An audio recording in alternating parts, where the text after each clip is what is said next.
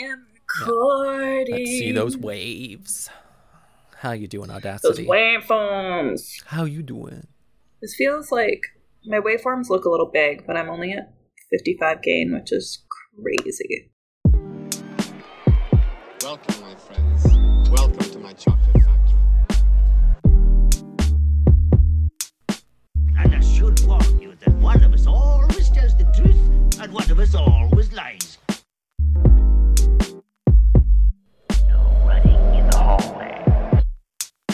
I'm sorry, Dave. I'm afraid I can't do that. Hello and welcome to Fans Labyrinth, a podcast where we talk about your favorite indie movies and genre television.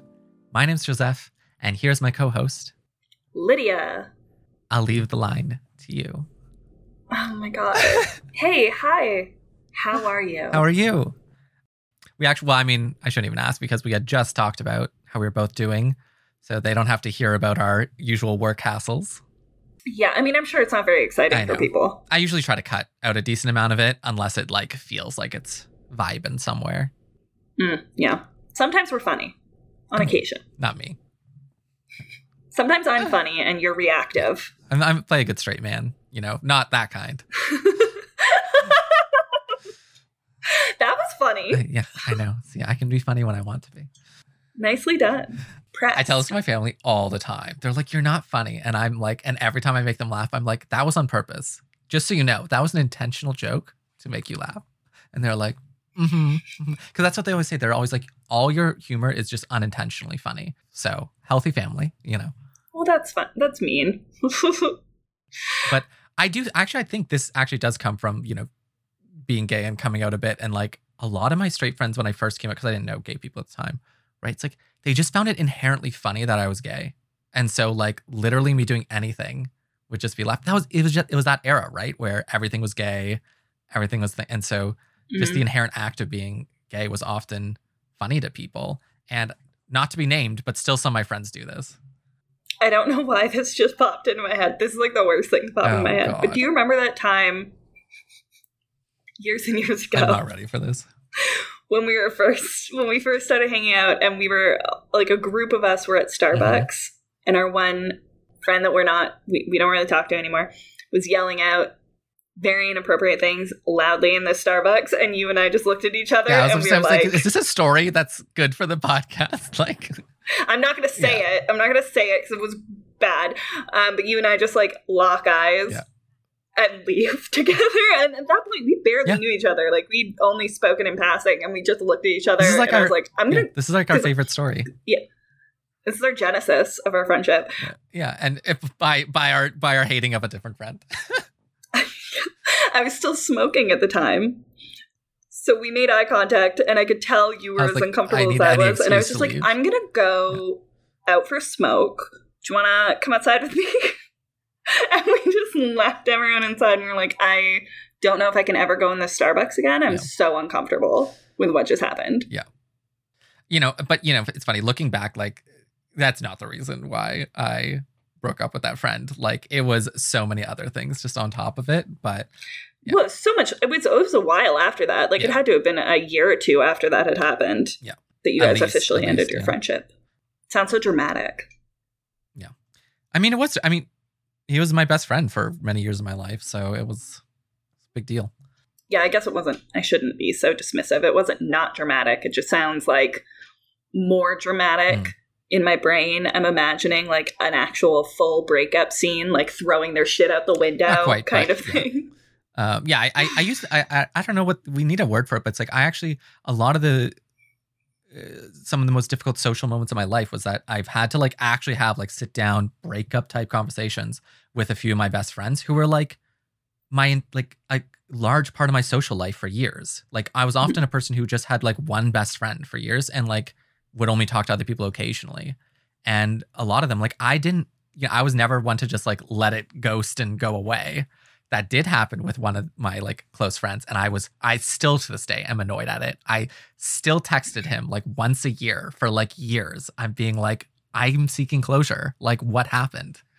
And just he stayed ghosted, which is his complete right. I'm not saying like he's a bad person because he's doing that, but I'm just like it just makes me sad. I'm like it's the one relationship I never got to have a sit down like why didn't things work out? That that one was kind of obvious in a way. Like we both moved to different cities. So it's like there wasn't a big special reason necessarily. But still.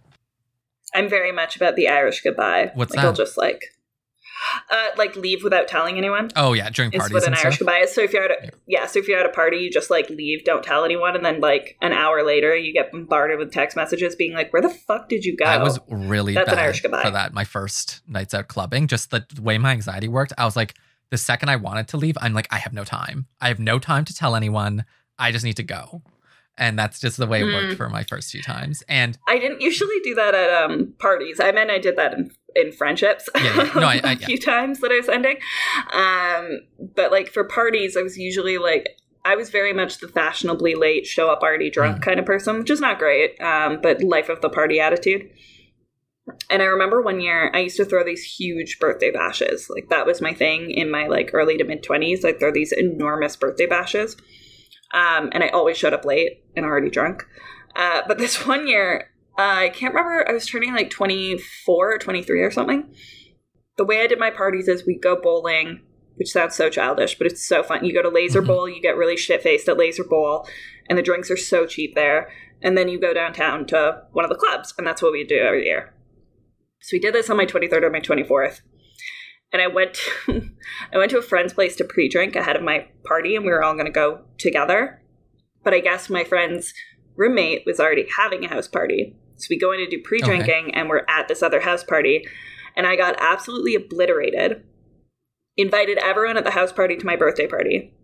Showed up to my birthday party 40 45 minutes late with 50 people Oh from God. another party that I just stole. I just stole somebody else's party um, and brought it to mine, and everyone was like, "Where the fuck have you been?" They all started bowling already. I'm like, I don't even know. I don't even know, but I'm here now. Like, birthday girl's here. different life than me. Yeah. Well, I'd pre-book all the lanes, right? And I tell people like all lanes are reserved. Just like when you get there, get your shoes, like do your thing, whatever. I'll, I'll get there when I get there because everyone sort of knew at that point. So that was fun. I took a lot of shit for that one. I'm glad we got to talk about some of those things because today we're not going to be talking about other media really. We're going straight no, into we're not. Uh, a, it wasn't the full thing. I really think we should have finished. Now that I'm thinking on it, like at least Alien Resurrection, but we did watch the first. I told three. you to. Okay, Jesus. I told you we had time. well, I'm saying it is reflecting better back, than the third one, but it's still bad. Yeah. the we watched the first three Alien movies. yes. So we watched Alien, Aliens, and then Alien Cubed, Yeah, as I like to call it. and they get steadily worse. But yeah, I'll I'll be honest. Like I really don't. I wrote notes for Alien and Alien A- Aliens.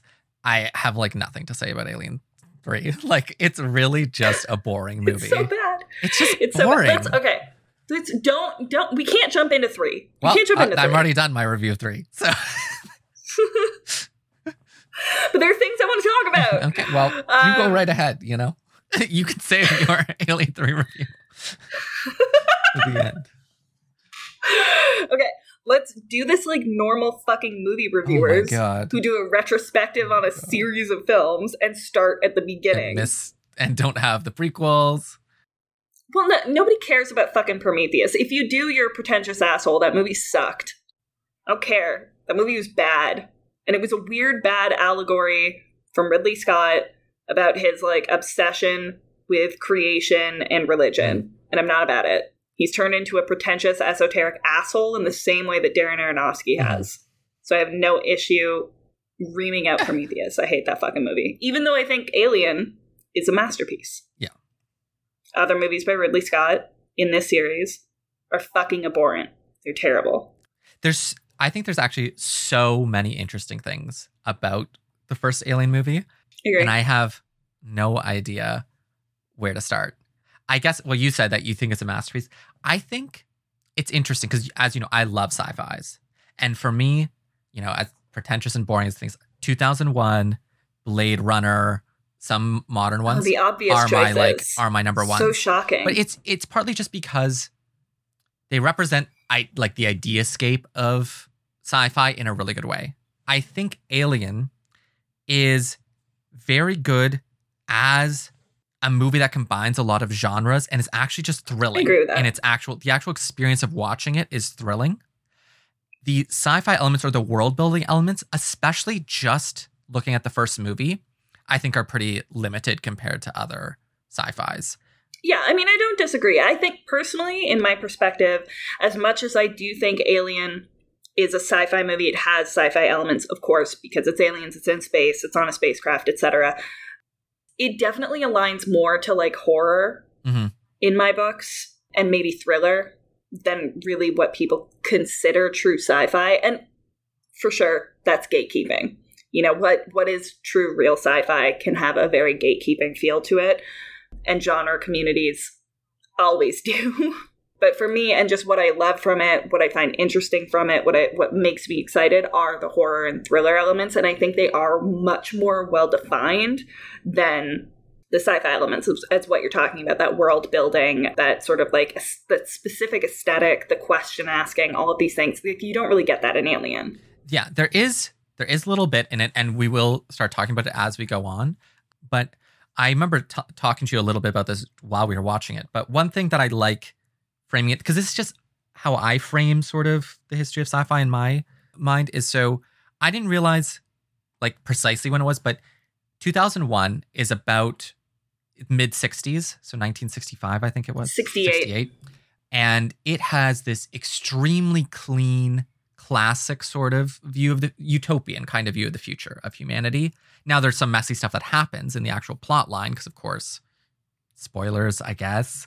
But like of course the ai turns against them. But really it shows a future in which humanity has just been very successful in a very plain way. There isn't some dystopian element to it. Solaris which has been remade into American ones, but originally was this Russian film, shows off a more dark and gritty side. And that's what the director said that he was looking for. He thought it was too clean in too utopian of a future thing. And actually, you know, Star Trek, the original Star Trek was coming out around this time too.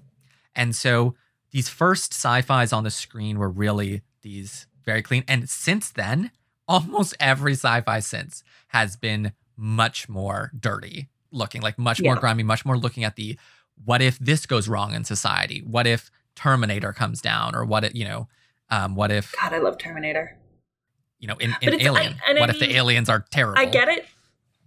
I do understand what you're saying, and I agree with you. And I think I think a lot of that just stems from the fact that honestly, dystopia is more interesting than perfect utopia. Like, there's a lot more questions to be asked, and there's a lot more opportunity. I think when you look at like the world at large that we exist in for moral failings to happen in the future in the way that they do in these sci-fi films the cleanliness the perfection the utopia it just it gets boring after a while it gets too academic and esoteric like it does it doesn't create a sense of like anxiety or or frustration or stress or force you to ask questions about your own inner moral failings or anything like that. It's just like humans are amazing and look at all the great things we do and that's awesome. And it's visually stunning. And it might ask a philosophical question within it but it doesn't create that same kind of like dynamic exciting scary world mm-hmm. We should say a little bit about a little bit about what's going on in the original Alien movie. So it's the because first no one, one knows is yeah, I know. First one is by Ridley Scott. As no one's said. ever seen this movie that came out in 78 Yeah, stars the main star Sigourney Weaver, and she's in throughout the three Alien Just- movies. such a handsome Mm-hmm. woman i mean really Look, total lady crush And then uh, there's a whole bunch of other people. Yaphet Kotto. it's a whole bunch of other people They're not as relevant, but uh, yeah, Yaphet Kotto, John Hurt, Ian Holm, Tom Skerritt, and Veronica Cartwright play the rest of Who the the. fuck is John Hurt in this? I've seen this movie. we He's- just rewatched it. Who's John Hurt in it? He's Kane. Jesus, I didn't even recognize him. That's wild. Yeah, so they're all basically crew members abo- aboard the Nostromo. Uh, sort of, it seems to be a kind of Nostromo. Kind of workaday vessel. They seem to trade or transport yeah, goods. it's a um Yeah, it's a transporting vessel. So you can almost say it's like space trucking that they're basically involved yeah, in. it's this. Yeah, basically, And- it's a futuristic version of truckers. right? And that is such a different version already from 2001, right? You're getting from like space Yeah. tourism and the beauty and the edge of humanity and what they're interested in doing to uh, these are just some workaday people who are like trying to get paid for a job. It does feel less elitist. Yeah. I will say that. Like it feels very much working class, which I like. Mhm. You know, I relate to more.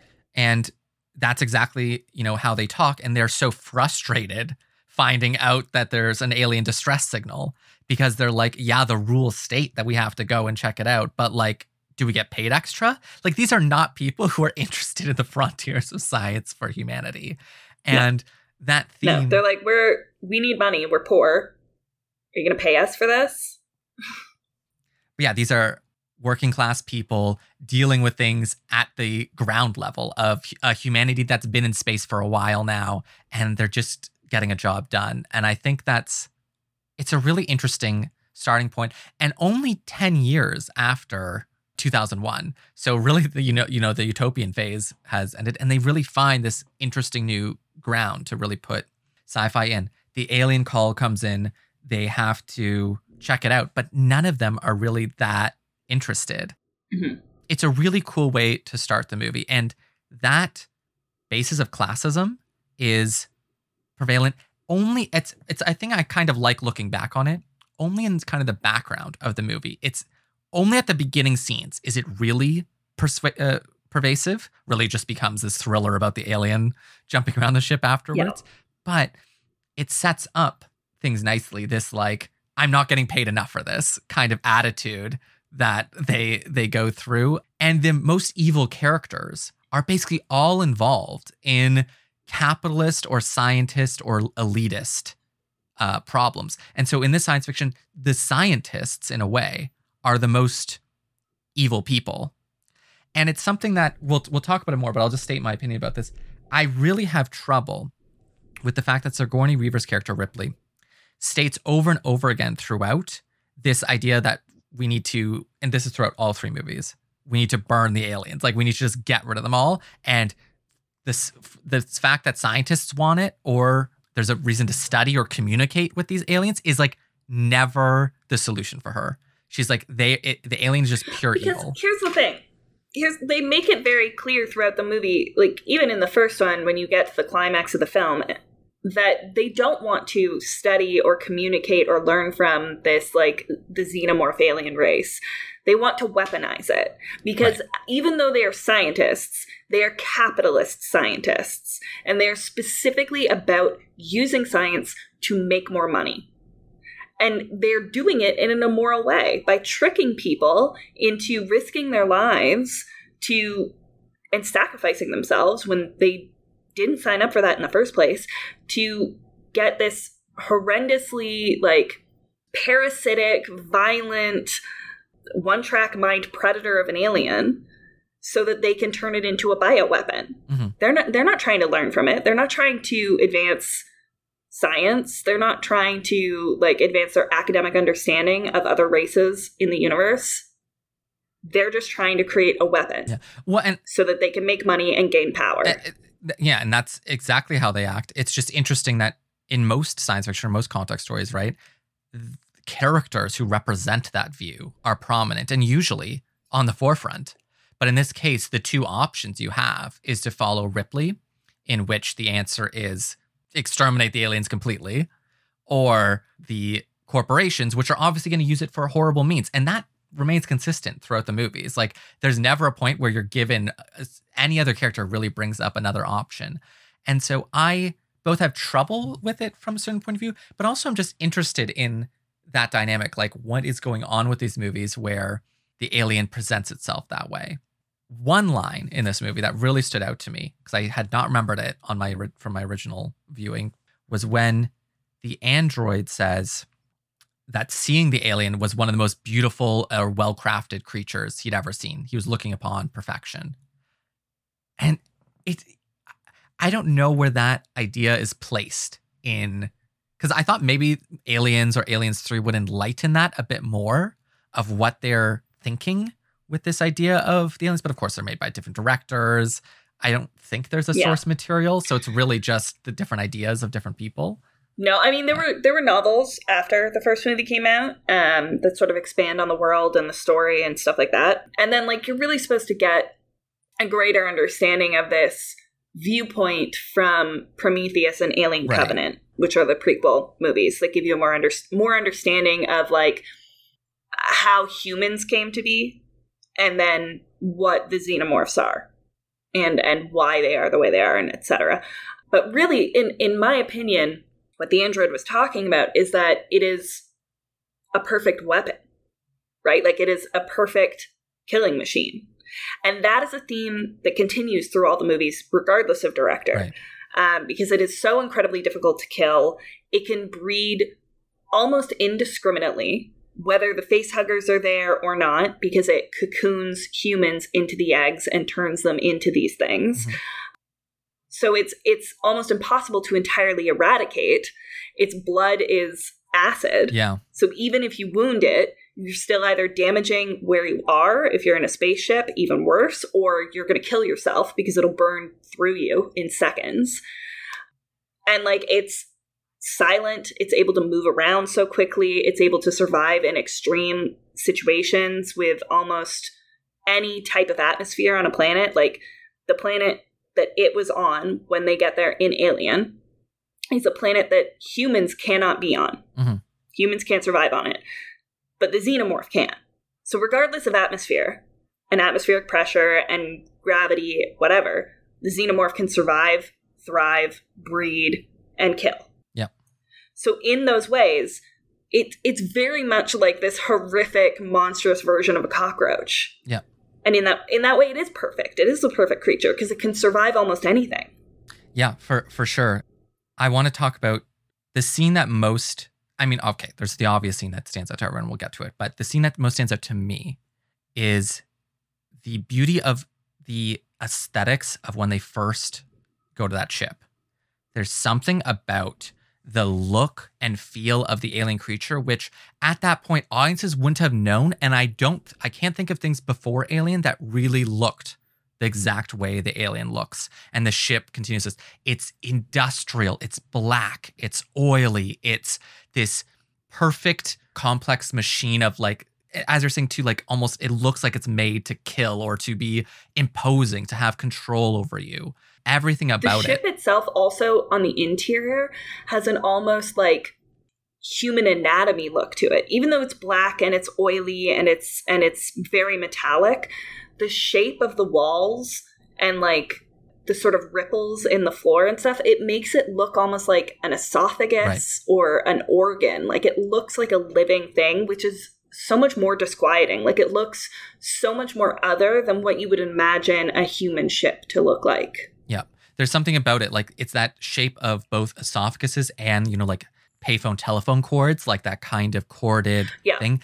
And that sense is both, you know, like a heavy chain and this organic weirdness. And that combination is this hyper sleek, terrifying killing machine type feeling. And everything from the from the face huggers to the I don't know what it's called, the uh, I think chest Chest burster burster, and then the the full form have xenomorph. particular terrifying looks to them. And I'd say for me, the original Alien movie is by far the most effective. I do think Aliens is quite good too.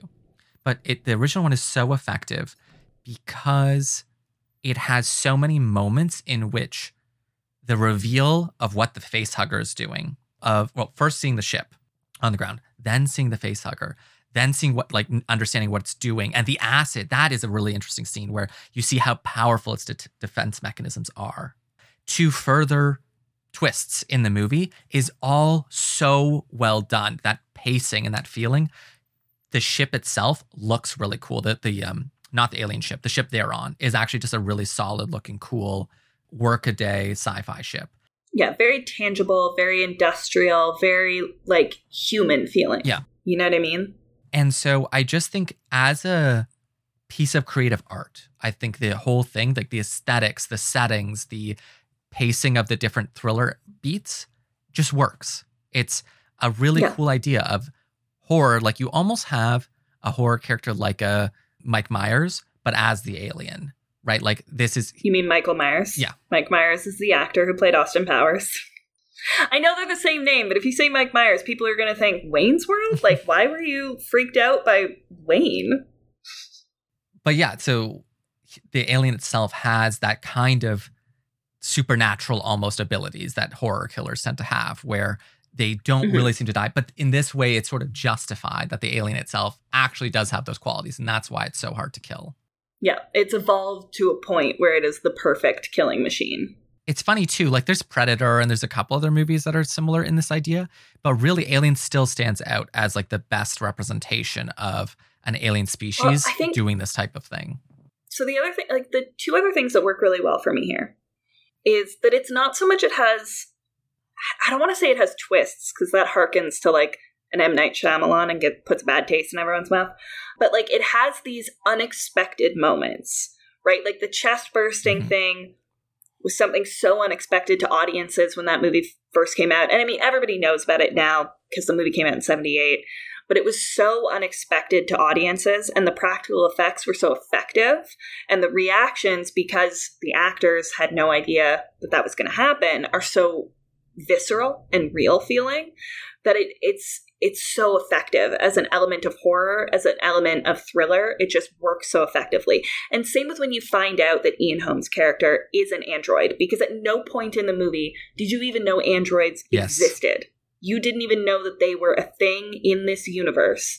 And then he turns out to be an android planted there to guide them into the situation that eventually gets everybody killed. Mhm. And those two things are just so so effective for me. And then you and then on top of that you have these amazing, especially in 78, practical effects like the xenomorph, which is this full 8 foot tall puppet that has a man inside of it operating it looks so real. Like it just genuinely looks like this horrifying cross between an alien and an insect, and it is so other and upsetting looking. And it's practical effects. Like that's incredible to me. The chest burster, I, I'll admit, when that first happens, by today's standards, looks very corny. Mm-hmm. By the 70s, 80s standards, would have looked incredible.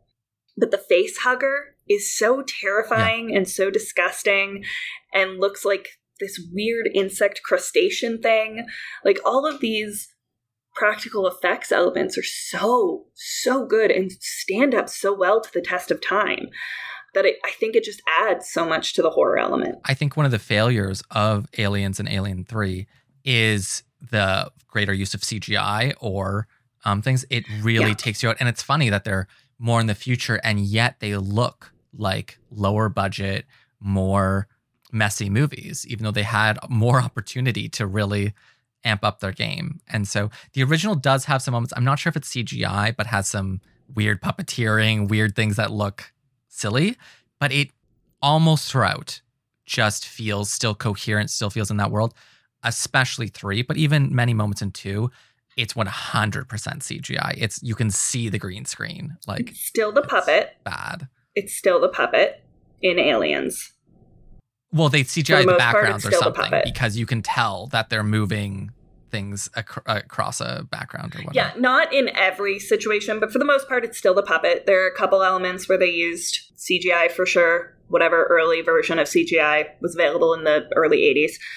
But for the most part, it's still practical effects in Aliens. I will say it's it's more ostentatious because it's James Cameron, you know, who did Terminator, Terminator 2, and then weirdly enough, Titanic and the Avatar movies. But it you know, it's it's got a Michael Bay kind of action movie vibe, which is what James Cameron is very much known for.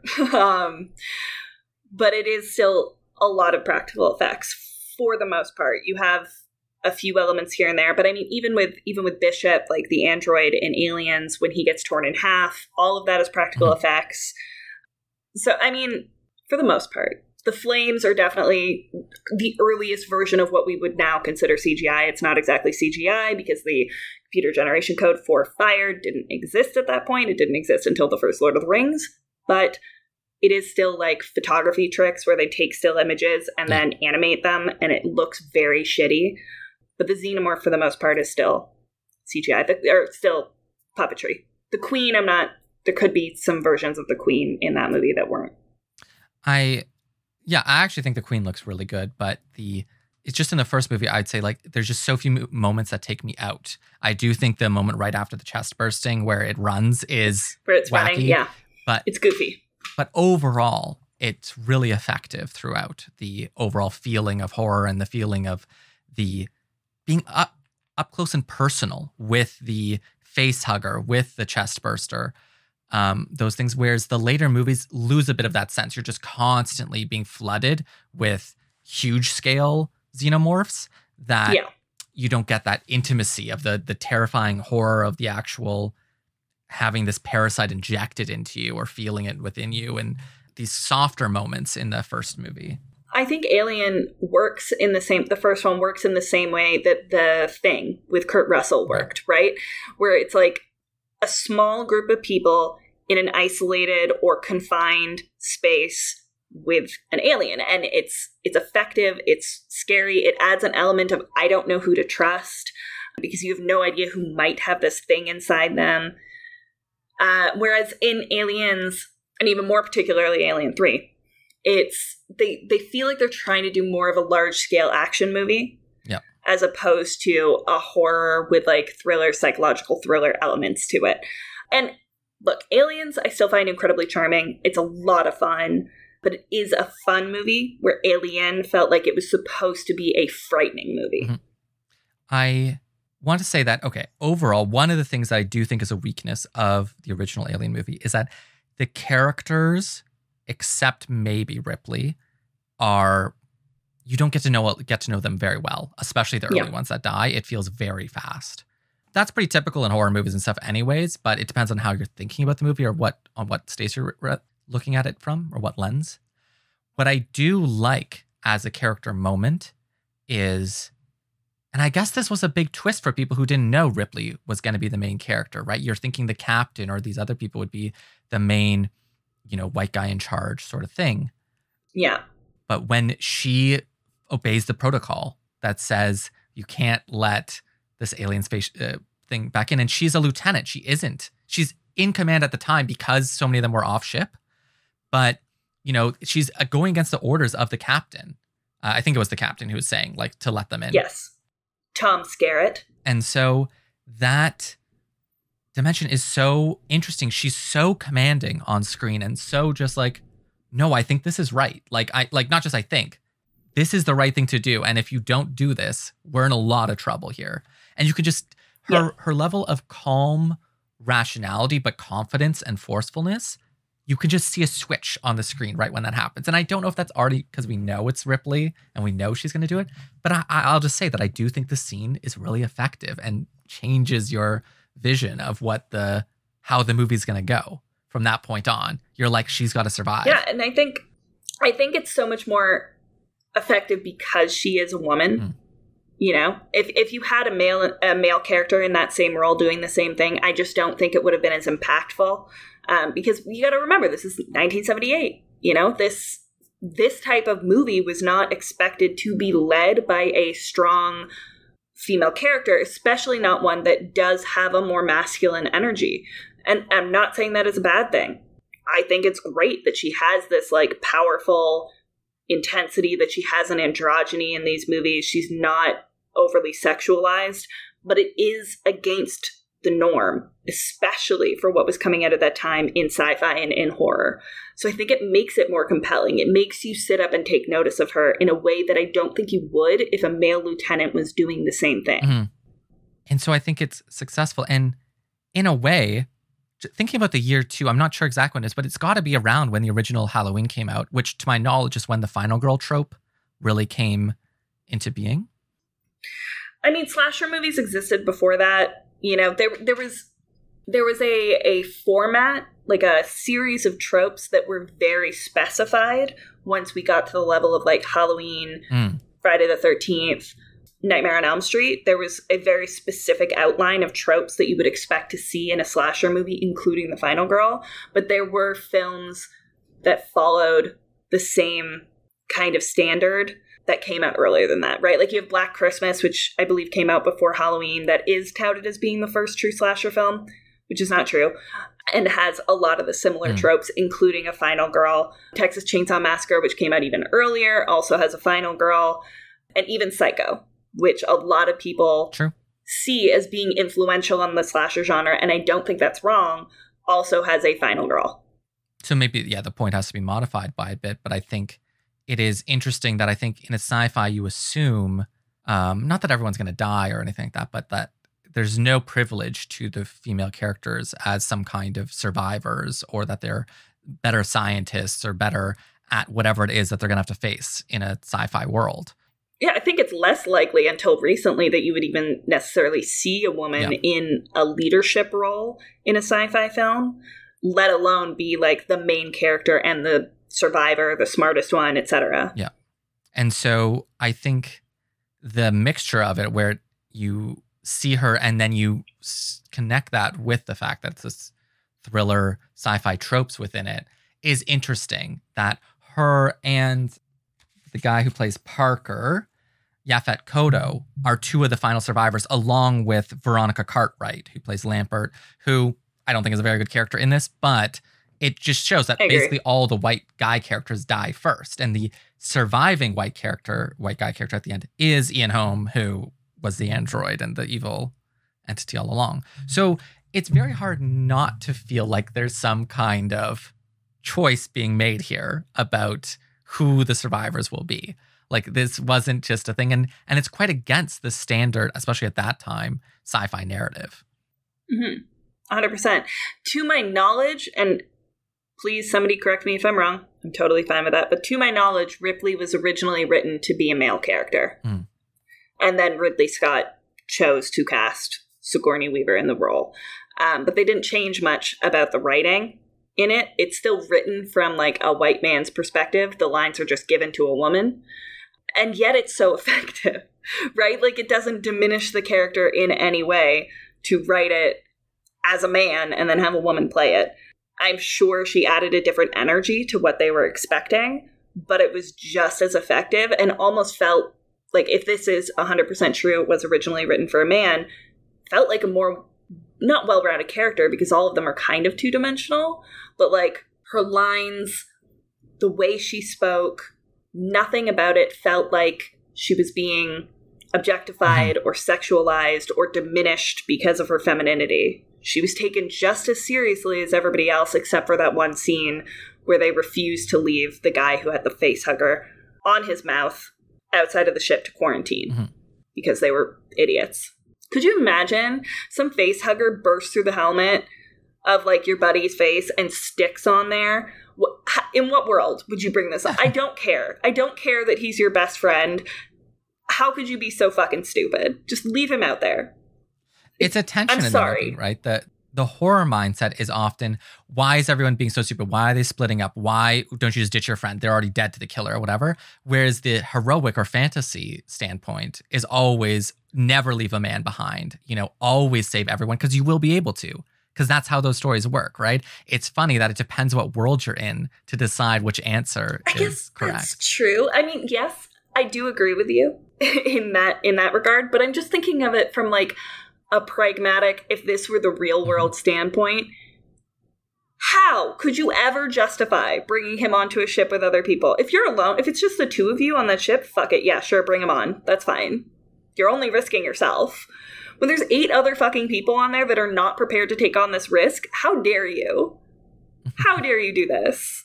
Because, like, he had, yes, he still had a pulse, whatever. He has an alien on his face, and that alien could not look more like a parasite. There isn't a world in which they could have made that thing look more like a demonic fucking tapeworm. Mhm. Why? In what world? I'd heard that getting the Ridley Scott getting Yaphet Kotto was also he really wanted him. He'd seen him in something else and he really wanted him, but it was he knew that this was for to diversify the cast. Like he was so there's an interesting Hmm. dynamic here that he the the as we know the story goes, right? now how much of this both of us have verified, I don't know, but it's like the story goes that the script was originally written where they don't necessarily have genders, they don't necessarily have races, right? The characters are just characters on this ship. And then how much of this ending or how who ends up surviving and which characters take on what roles is so interesting from a modern day perspective of the class warfare, the race warfare, the gender dynamics that end up being at play. Mhm. And so it would be so interesting to really dive down into the annals of history and find out what exactly went down for each of these different parts. It's way beyond our scope, but it's it's such an interesting Yes. question when it comes to this movie because of the power of this aspect. And I do think the movie would have been much less impactful. I mean, maybe it would have still stood the test of time, but if all of the characters were white men and a white man survived at the end, I don't think that would have been as interesting. No, not at all. Yeah. You know, I don't think that would have been as captivating. Even if the special effects were the exact same, just as fantastic, the story's the exact same, but it's all white dudes, I think it would be boring. Especially from a modern day perspective. Whereas now we can look back on this and see, like, look at this. This is amazing. They were able to do this at this time. There's no reason why we shouldn't be able to do this now. But also, the story is compelling, the horror is effective, and the special effects still hold up after 40, 50 years. It's crazy. I think too, and this might be down to the script being connected to that um, not having a gender thing. Ripley is not as involved with rom- a romantic plot like she is in Aliens, nor uh, a motherhood plot. The idea of motherhood becomes such a big theme in Al- Aliens, and to me, these things Yeah. bother me. They feel attached to something that was so strong, just as a sort of classism plot, uh, the corporation wanting the bioweapons, the horror of an alien, that that type of thing was working so well. And yes, in a second movie, you should add more elements, but I feel like these were the most boring, standard kind of elements you could add. because they felt like elements they chose specifically because she's a woman and not to make the plot or the story more compelling or more interesting. And same with Ali- Alien 3, right? Yeah. Like Oh it's, God, it's Alien a weird rom- like shoehorned in romantic plot and then there's a whole thing about her gestating one of them and it feels again very much like this like aberrant twisted version of motherhood and i'm like what are you doing why we there was no need for this you can expand on her character without adding these like typical standard boring elements that are added to every woman's character arc Yeah. my one line summary of what I of Alien 3 is just that it's boring. I think it's like so repetitive of everything before it and like uninteresting in that regard. But I think where it does deviate or where it does change things is all just very disturbing. It's a very disturbed Yeah. mind that I am just not interested in approaching. It had big Hellraiser vibes in a way less fun way. You know what I mean? And just the Lord of the Flies esque, like 50, the, the most violent men ever, just held, held back by their prescription to this religion.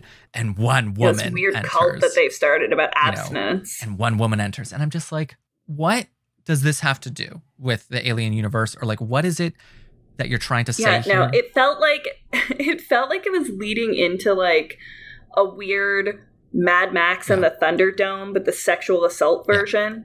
Especially since almost every man in there was both a murderer and a rapist. I'm like, what are you doing? And this movie, this movie, this fucking movie, is directed by David Fincher.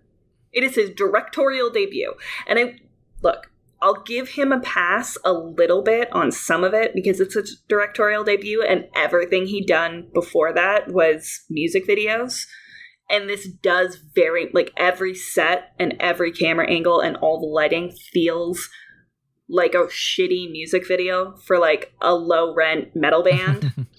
but like man, this movie is so fucking dumb and so shitty. And I'm like, come on, Fincher. All the things he's made, and this is his first film. How did you have a career after this piece of garbage? Yeah. And so, yeah, I, I'm just not happy with three. But we No, should It's objectively bad. yeah, we should dive into, even though we've talked about it many times, dive more into aliens and what our general Yeah. James Cameron's addition yeah, feelings about that is. to this long-standing series of films. So in this one, if I'm remembering correctly, plot is something like they have to. So well, firstly, um, Ridley is woken up. Ripley, sorry, she's awoken uh, from these hypersleep chambers that they have, and she realizes it's it's been something like 47 years, a very long time. Uh, 57? Okay. 57. Um, Um, yeah, she escapes in the last movie on a um, escape pod, escape ship, goes into hypersleep. And like her expectation is that she's going to go into a populated quadrant within six weeks. So she should hopefully get picked up in the next couple of months and not be out there too long. Turns out she's not found for 57 years and she had just been drifting. I have no fucking idea how she survived Mhm. for 57 years in cryosleep. I don't know. I don't understand how there was still oxygen left, but there was. So she gets picked up by a the largest one of the largest companies that operate in space. And it also happens to be the company that that android from the first film was from. Mhm. And the android and you find this out very early on. This is not a spoiler really. You find it out in the first 20 minutes. But the android that was specifically programmed to bring them to the alien life form that ended up killing everyone is also the company that ends up picking her up and waking her up out of hypersleep. Yeah. And so I forget exactly what it is. They don't feel like the alien is a threat or they don't even know it, it really exists, but they need to go back to that planet for they've been terraforming no, it. so yeah, so the planet is terraformed. The planet that the alien was originally found on by her ship, the Nostromo, 57 years earlier, is in the process of being terraformed. And people have been living on there terraforming it for 20 years. So the guy that, you know, from the company that's talking to her refuses to believe that there's any issue on this planet because they would have heard about it. And then suddenly, big surprise, the colony goes silent and nobody Right. has heard from them in like two weeks. So they go to Ripley and they're like, hey, so this thing has happened. And we don't know what's going on. It could be absolutely nothing. It could just be faulty equipment, whatever. But we would like you to go with the team that we're sending because you've seen this alien life form before and you know how to deal with it in a way that, like, our mercenary team doesn't know. Yeah. And uh, so they send Marines basically with her as a kind of advisor, although she gets quite involved quite quickly Almost immediately. uh, with it. And it's, as you said, more of an action movie take on it. You're kind of immediately into this whole xenomorph base and having to deal with Yeah, it gives Doom vibes. Yeah.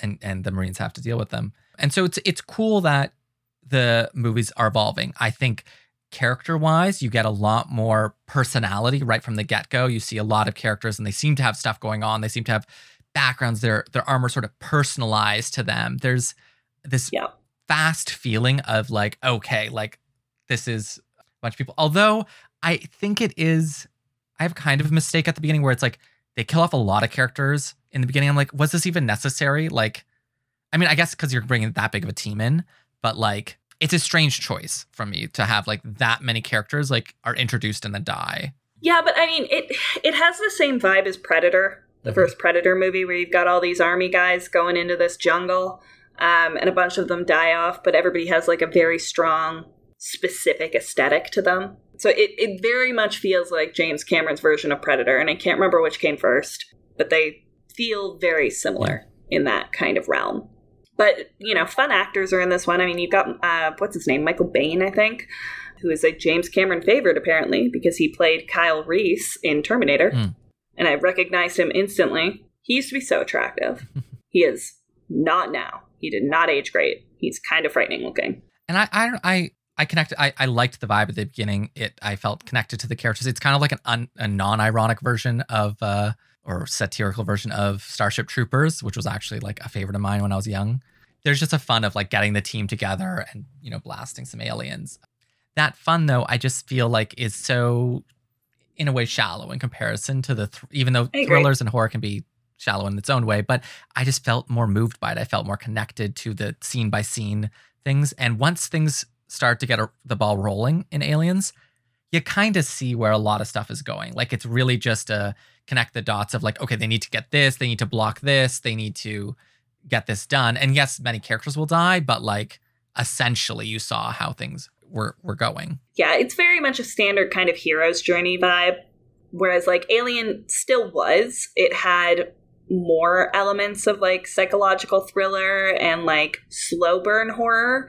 This very much feels like a standard hero's journey action movie in a lot of ways, uh, with weird elements of like maternal instinct and like very vague, unfollowed through romance. That's the thing, right? The romance story is just bad, basically. The villain this time, right, is is a parent right from the get-go. Like it's like, yes, he's sort of nice to her at the beginning, but you're like, he's obviously a corporate dude and he's gonna just Yeah. and they try to like red herring you with the android and being like, and she's like, Oh, but you're an android, you're definitely evil. And it's like, no, obviously he's gonna get a redemption arc and and the new models are good. But he was part of the company, so you didn't know that for sure. But it just felt so obvious that that was the direction they were gonna go to me at least. So I'm just like this idea, like, well, oh, like, would the corporate guy be good or would the android be bad? I was like, I kind of know.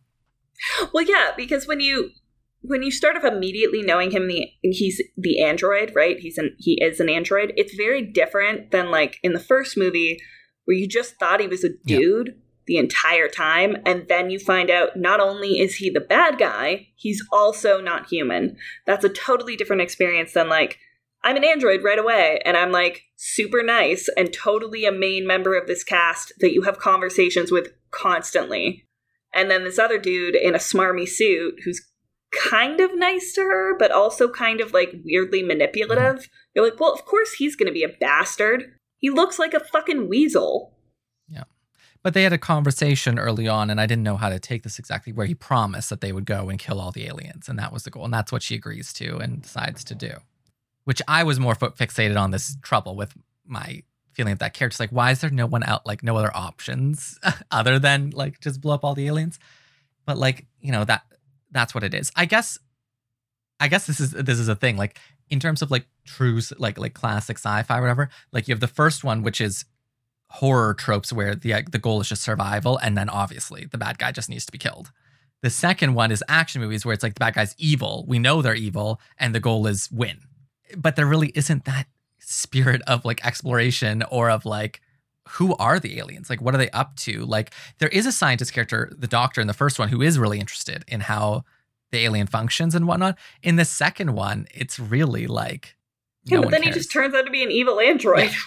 but um but yeah he well then he says the beauty line I, I find that that stuff like interesting from the sci-fi element the second one it's tricky in its own way because the there is stuff revealed because we haven't gotten to it yet but like the queen is the new big thing and you see that there's more to the life cycle and how queens work and all this stuff for the aliens and that's pretty cool i'm not sure how necessary it is total but it's pretty epic the visuals of it are just like so fucking upsetting and cool and weird. Yeah, and obviously Ripley's whole coming down and doing the big fight with the queen. It's it's the really truly iconic part of the movie. The getting into the Oh, yeah. forklift mecha and fighting. It's just it's epic, right? And it's it's feel good in a certain way and rebellious and strong and yeah, it it works. I just from a sci-fi perspective, I do wish there's a little bit more. But I have watched Prometheus, and I also found Prometheus like, yeah, as you're saying, like it- he's more interested in religion and bizarre stuff at this point than having a really compelling alien. Yeah, I mean, I do, I do think he is adding in more of those sci-fi elements that you want, though. Like in Prometheus and Alien Covenant, it is more about the questions and the creation and the space exploration than it is about like, and it's still got the horror elements, of course, but it's not that like big action epic. It does feel more in line with like a true sci-fi. It's just so fucking pretentious Yeah. and like smarmy that I hate it. I just I hate everything about it. I it's the same reason I hated Mother. And I don't care if you're like a pretentious academic that thinks Mother is a fucking masterpiece. That movie is dog shit. I fucking hate it. I hate everything. It's so obvious. Everything it's trying to say. It's not asking. I'm just shitting on Darren Aronofsky now for no reason. This isn't the movie that we're talking about. But I stand by what I said, and it's the same reason I hate Prometheus. It's just everything he's trying to do feels like something a pretentious asshole does or says when they're trying to sound smart or one up you in a conversation. It doesn't feel genuine. It feels hollow and shallow, like he's trying to seem smarter than he is. And it's fucking irritating. and the acting is subpar for the most part. Also in Prometheus, I think it's Prometheus. It's either Prometheus or Alien Covenant. There's a scene where one of the characters, we didn't even watch this movie and I'm still shit talking it. There's a scene with one of the characters where he's supposed to be the guidance guy. Like he's the fucking navigator. He's invented a whole new piece of technology that he wears on his arm that allows you to track people. He throws these like nodes into the ship that like pump little signals and like infrared so that he can literally get a three dimensional map of this fucking mm-hmm. ship on his arm at any time. And he goes in there, gets freaked out, runs away. Totally fine.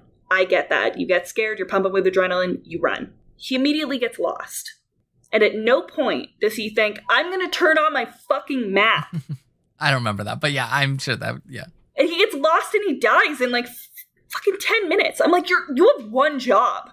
It's the only thing that you have trained for your entire career. You invented a thing to make your job substantially simpler than it ever could have been. All you have to do is throw balls and turn a button, and everything's there. You don't have to do anything else. And you still get lost and die. He's like 15 feet away from the entrance when they go back in to look for him. I'm like, how are you how are you lost? Turn left and you're out. It's so aggravating. It makes me irrationally angry. And I'm like, if you're gonna if you're gonna do that, if you're gonna do something so fucking aggravatingly stupid, you cannot sit there and tell me that this is an intellectual fucking masterpiece. You pretentious piece of shit. Movie is dumb. Hate that movie.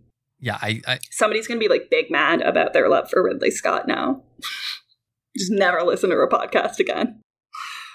yeah, I'm trying to think of more stuff about aliens itself that honestly I, I pretty much have my feeling of it. There I mean, as one thing that your your rant there sort of reminded me of was uh the the fact that in every movie. I'm not sure why they felt obsessed with this, but in every movie they have those some sort of tracking thing. Like they're like, oh, we can track it with this motion sensing or and they these things. always get lost every time somebody gets lost and they have something to tra- like except in alien not so much because they don't really have a tracking thing in alien they sort of have a heat a vague heat signature thing that they can do but that's it um, and they're mostly on their own ship so they don't get lost there is somebody who gets lost in aliens and dies stupidly easy when he has a machine that tracks the aliens Hmm. they're like oh there's a cat on the ship Right.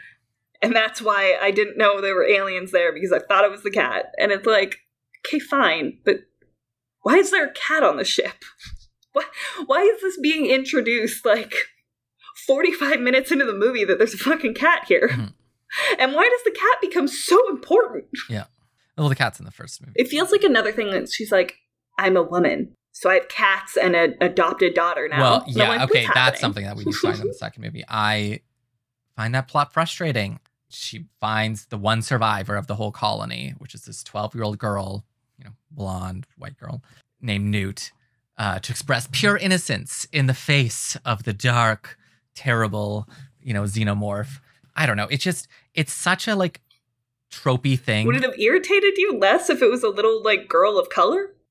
Maybe I mean it's not so much, it's, but it's just like the sign of a little girl being the sign of innocence, and that she's like the survivalist and everything.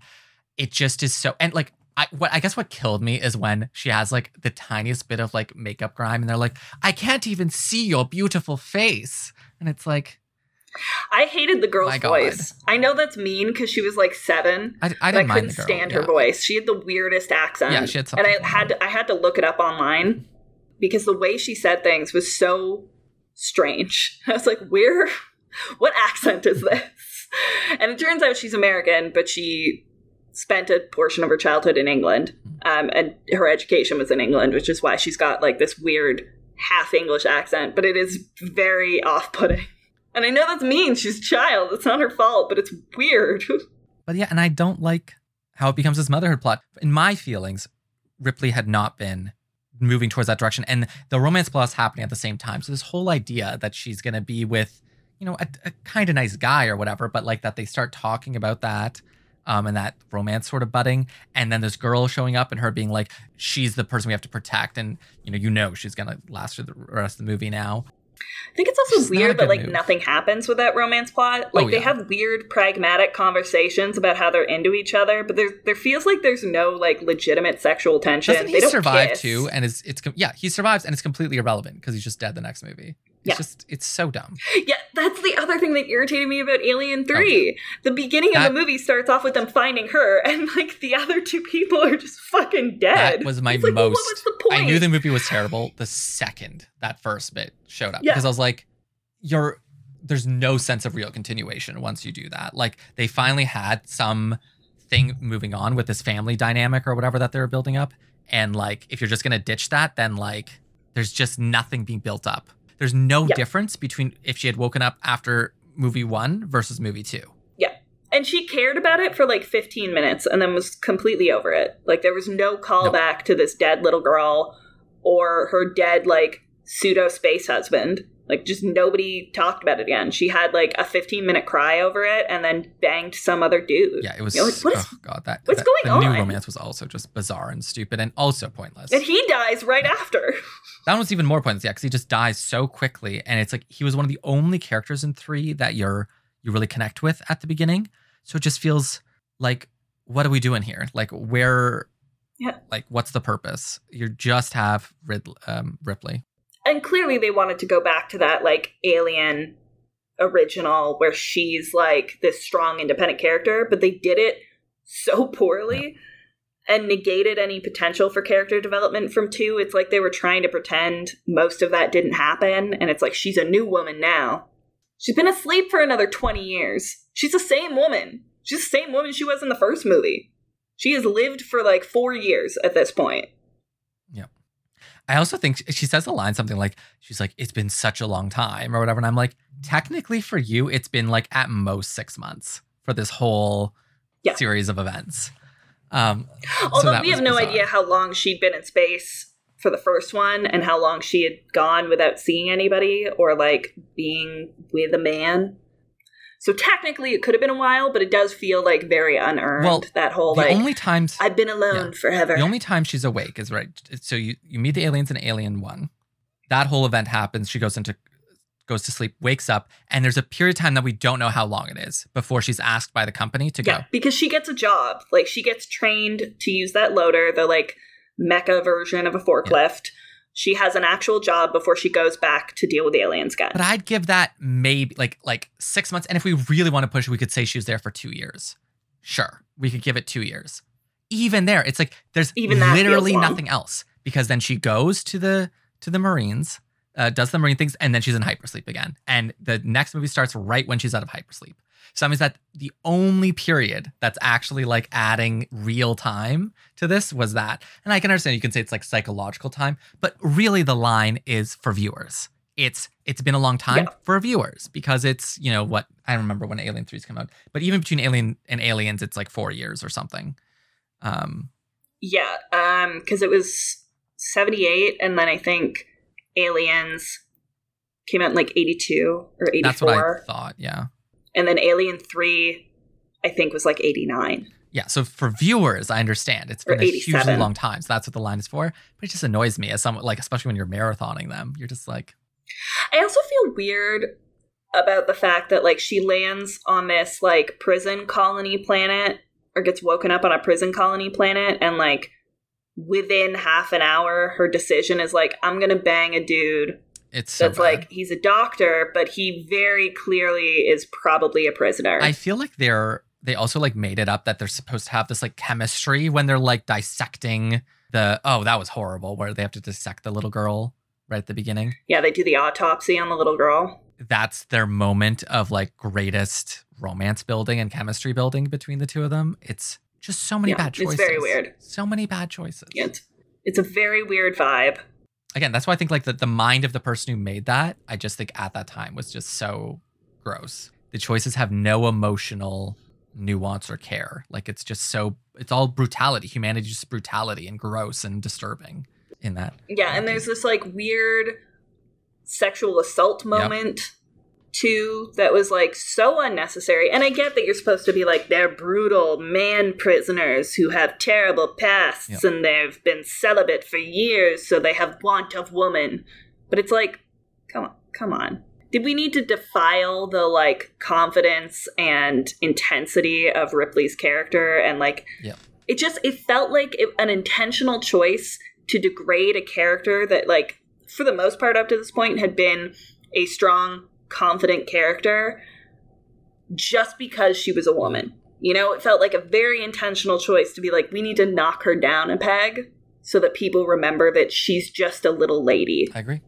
And then when she does succeed, it's going to be so much more exciting for people because they're going to be like, oh, this fragile lady won. And it's like, fuck off, man. I okay, my one positive is I loved the science squad that comes in right at the end. They just had a look. Like they just had a look going on and I was into it. Yeah, you're a really big fan of those like metallic silver wraparound shades Oh, yes. and lab coats. Yes. It was Gonna go on this prison planet with lab they were coats. straight out of the music video. You know, they were the the real Yeah. climax of the music video. And I was like, I'm into it. Yeah, they were very like specific, very late 80s, like music video mixed with Hellraiser choices in costuming and sets. Yeah. And it, if it was any other movie, it probably could have looked cool, but it ended up looking like really hokey and like super hard to explain the reasoning for it. You know, I feel like David Fincher was like really into metal music at that time watched one too many Hellraiser movies and like maybe got really into like the fifth element. Did that come out in the 80s? Uh probably. And decided to create this aesthetic where people are like, they're like, the planet is basically giant sewer tunnels for a reason that is barely explained because they're supposed to be ventilation shafts because apparently they create lead sheeting. Mm-hmm. It's like a two second explanation that comes into play at the very end of the movie in a very Terminator 2 moment. But it's just all these huge 15 foot wide ventilation shafts that they're like sitting and dangling their feet off 50, 50 feet above the ground, having conversations, just screaming at each other across a wide expanse of space. Like, just stand in a circle. Why are we doing this? Yeah. Uh reminds me of like Dune and stuff too. and even Mad Max, right? Where like they do vast industrial spaces, and it's like, why are you having a serious conversation about a killing machine monster that lives in this planet with you in the most inefficient, loud way possible? Like, I don't understand how they didn't all die in that scene. They're they're just yelling at the top of their lungs at each other in the bowels of this like industrial building prison planet, and the aliens like, I'm just gonna let them have this moment. And so I can clearly hear them because it's not that large of a space and they are being so loud, but I'm just gonna let them have this. It's so fucking dumb. Why are you not all whispering? It doesn't make any sense. Yeah, I think uh, these sci-fi movies, like either like if you're a big name director, either your sci-fi movies are some of your greats, like it's 2001, or it's one of your worst, like David Lynch with Dune. And I think for David Fincher, it is uh, one of his Yeah. less good offerings. absolutely the worst. I also this is like a such a minor quibble to have about his movie, but like I could not figure out Mm. where a single light source was coming from in this movie. Like there was no discernible place for light bulbs or any kind of lighting to be, and yet every room either looked like they had windows and there was daylight streaming in Right. somehow on this planet that doesn't have earth daylight and is like super fucked up and shitty looking on the surface or everything was steeped in orange like there was flames everywhere and i'm like where is this lighting coming from? The only scene it's addressed is when they're lighting candles down a tunnel for a reason that i can't explain but there's like 65 tiny candles lit to light up this tunnel because they're inspecting it and no one has flashlights in the future. But like where's the act- where's the light coming from? How can you see anything? I think um, there's no windows. Yeah. I think Alien One had a really nice like aesthetic and set dressing and stuff like that. In that the aliens had a distinct Mm. except look. for that Uh, one yeah, scene. We'll, we'll, I I know uh, we'll get to the thing, but the aliens had a distinct look. The alien ship had a distinct look, and then the um, ship itself and the the humans had a a different enough look that it felt like there was a juxtaposition. The second movie, kind of one of my problems was just that like everything just felt mishmashed after a certain point. Like it was just all it was all cool looking, but like it didn't really add that much to the whole aliens aesthetic.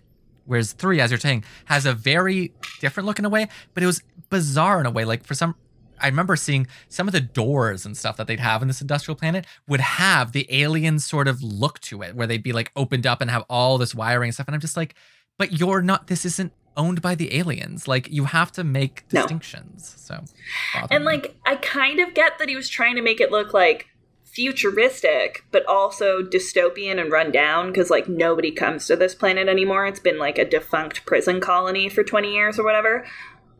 But like it doesn't even look like it could have been a functional prison no, colony it's so bizarre. when it wasn't defunct. You know what i mean? I couldn't even figure where were the prison cells? Yeah. where did the prisoners go when they weren't allowed to like just freely roam? It's Uh, it doesn't make any sense thought out set. But yes, to to go back to your point, the one thing we both agreed is the one really big mistake in the first movie was just thing that looks, you know, out of place temporarily. Like we just know that it.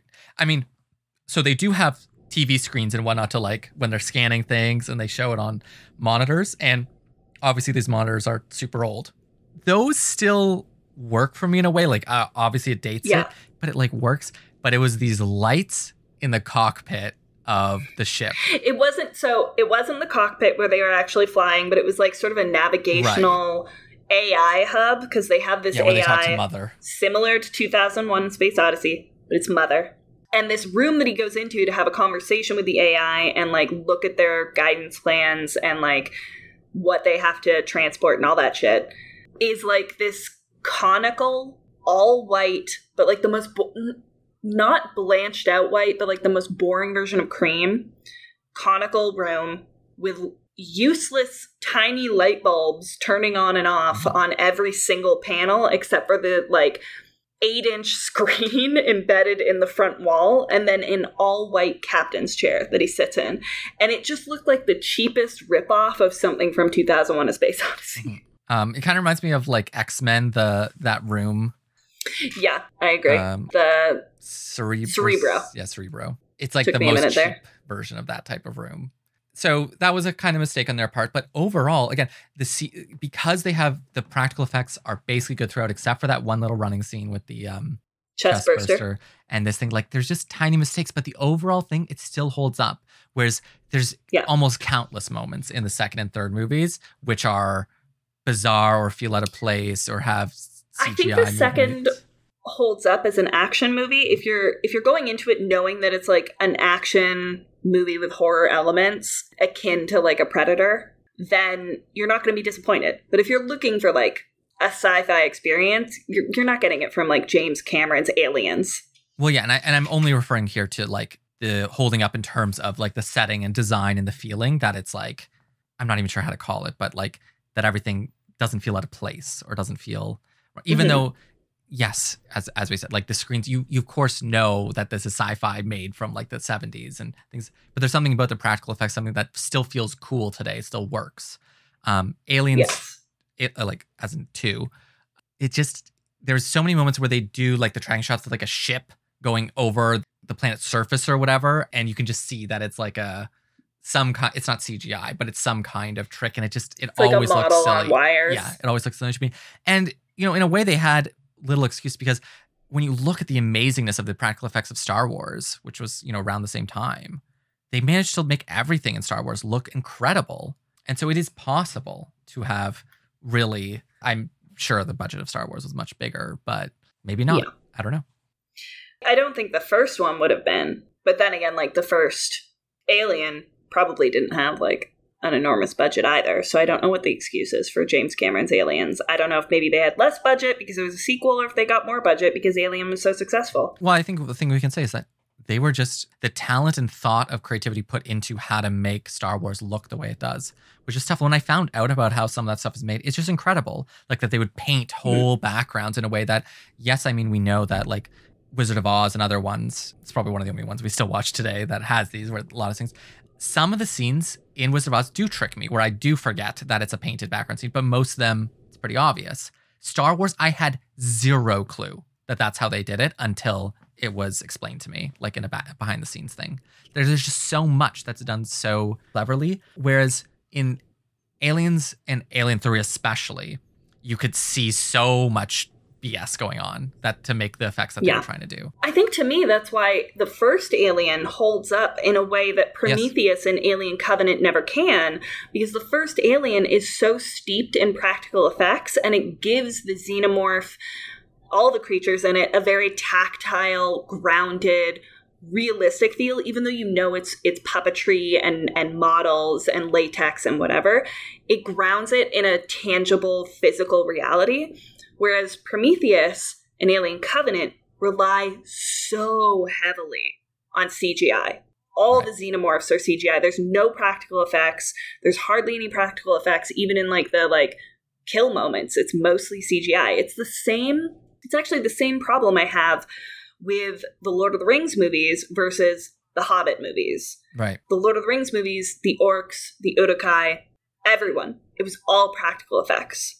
Um, except for things like the Balrog and stuff like that, and like Gollum and, and everything, which were really heightened CGI, but it was used sparingly, so it didn't overpower the effect Mhm. and take away sort of the humanity of these creatures.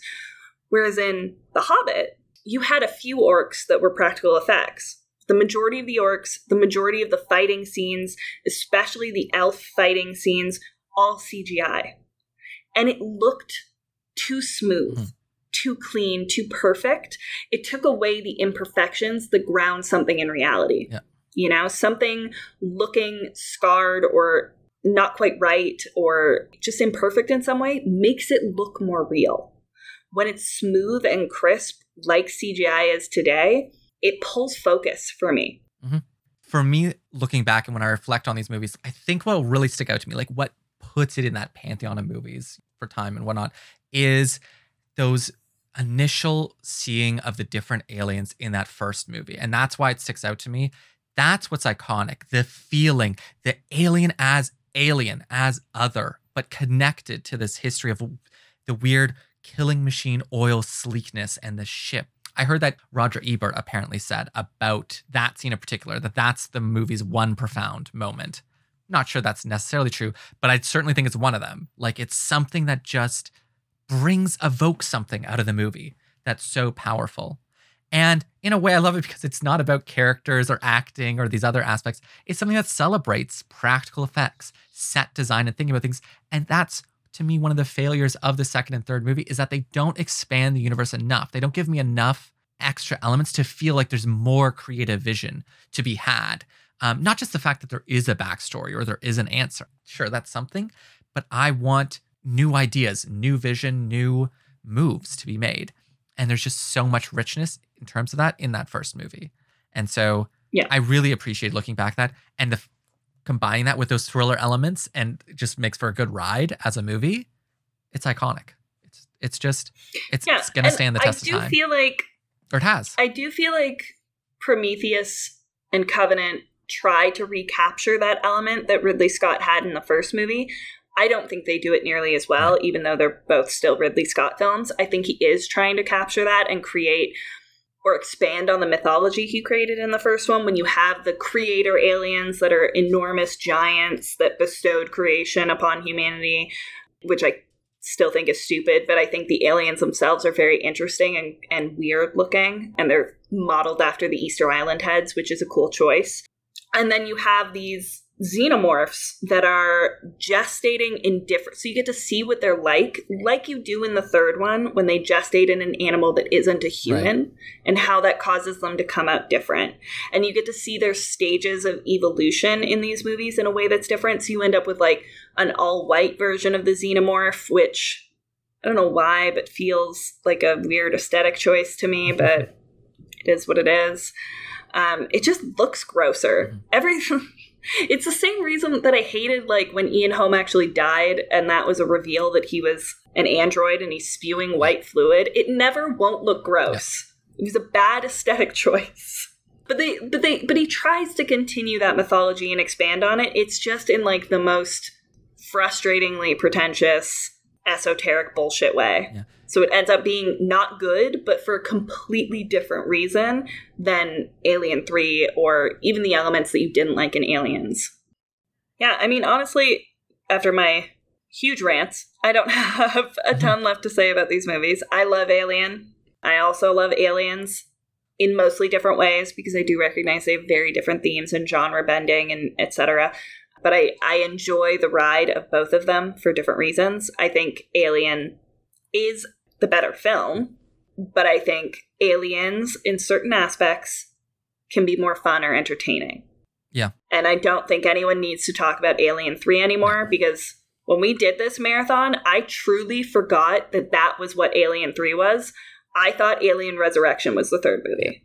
So I was like getting ready to watch Ron. Perlman just like fuck shit up Doom style and then was woefully disappointed by this absolute piece of garbage that I think everyone has forgotten existed. I mean, I don't think anyone remembers beyond all of our rants or critiques of it, like its number one thing is it's just boring as hell. Like the movie is just boring. That's the main problem. Yeah. Yes, that that is true. There's a whole host of other issues. If you want to watch it, you'll sit down and you'll see all of them within probably 20 minutes of starting the movie. Every single problem with it is glaringly obvious within the first 20 minutes, and then it just drags on for two fucking hours that are painful to sit through. I was on my phone for part of it. Yeah. Um, I think you were too. So I think I fell asleep like it's just it's a it. bad movie.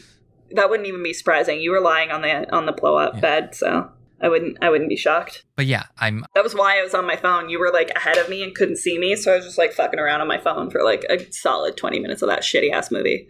yeah, I'm, I'm glad we we watched them. I would have liked to have finished Resurrection. I might actually watch the other three when I get a chance. I'm not sure when I'll have time, but like I am curious to finish They all up the- suck, but I'm, Resurrection's well, I'm especially I'm curious about the prequels. I do for the world building. I just want to see what they what they really put out. I don't think I ever watched Covenant, yeah, I mean that's kind of coolish. And I like that kind Michael of thing. Fassbender's okay in it. Noomi Rapace is mostly annoying in my opinion, which is a bummer because she's your new female lead and she Hmm. kind of sucks. Logan Marshall Green's in it. Oh, nice. playing a bastard as he usually does, looking fine though while he does it, which is nice. Who who plays Logan Marshall Green? He is the guy who plays the main character of the Guernsey Potato Peel Pie Invitation? Society, right? No, that's um Michael Huisman. Oh, I'm mixing the two up. Yep. Logan Marshall Green is the lead in the Invitation. Um, he's also the lead. I mixed those two up. Like I literally thought it was the same person who was the lead of the They- invitation and the lead of absolutely look nothing alike. If you had said you mixed him up with Tom Hardy, that would make sense because he 100% looks like the Walmart brand of Tom Hardy. Still hot, but like, in my opinion, hotter. But he does look like a generic version of Tom I Hardy. think they look similar. I don't know. I'd have to they, look at them. they again. don't look at pic, look at a picture of Michael Huisman. They look nothing alike. They really don't. Logan Marshall Green is much broader, a little bit shorter. Michael Huisman is very like quite thin, quite tall. They have completely different features. Michael Huisman has very Nordic features, very strong nose, Who's um almost black hair. who's the one in uh uh flight attendant? That's Michael Huisman. Yeah, they look no- they look nothing alike. I honestly still can I mean, they're both white, so like they don't look that different. But you know, I'll, I'll okay. I'm gonna look it up after after we end the call. But yeah, Look it up now. Well, look it up right uh, now on the podcast so that we can shame you. Because I mean, look, they're both two like mid thirties white dudes, so they, you know, there's similarities because they're just both like generic white dudes, but they do look very different. like they really don't look alike. wait, wait, wait, wait, wait, wait, wait. One second. Is yeah, Michael Huisman is in the invitation. I'm just thinking of him in the invitation, Oh. not not the main character. I never I was, was, thinking of Logan Marshall Green. specifically. I forgot. I forgot he was a side. Oh ki- uh, my not a God. side character, but I forgot he was in This it. whole th- I was like, I swear to God, I could not differentiate this guy from the guy I know from Invitation. That's so funny. so the main character, specifically in the Invitation, yeah, no, I is who I'm never talking was about Logan of Marshall Logan Green. Marshall Green. Never, never in this whole. Thing. That's so funny. He does look like Walmart brand Tom Hardy. Tom Hardy, right? That is true. I find him more attractive, but he really does look like the like dollar store version of Tom Hardy. He's also very good in Devil, the movie in the Mm. e- elevator with Chris Messina because Chris is just fucking in everything nowadays for some reason that I don't understand. I mean, he's good. It's just weird that he's in like every movie and TV show I turn on lately. All right, let's wrap this up. So we like number one and number two quite a lot, and uh not so much three. Number three is not even fun bad. Like that's how bad it is. It just it goes past fun bad and straight into like I want to forget this movie exists the minute I turn it off bad. You can find us on Twitter at FansLabPod and on all other social media except fa- Facebook. Yeah, because On- who goes on that? You know, just search up Fans Labyrinth, and because they're slightly different each time, so um, we'd love to hear from you. Tell us what other stuff you'd be interested in. We are always running on movies on our lists, so we're always looking for more to check out, and we'd love to hear from you. And feel free to disagree with us. Give us shit online. We'll see you next time. Yeah. Bye. Bye.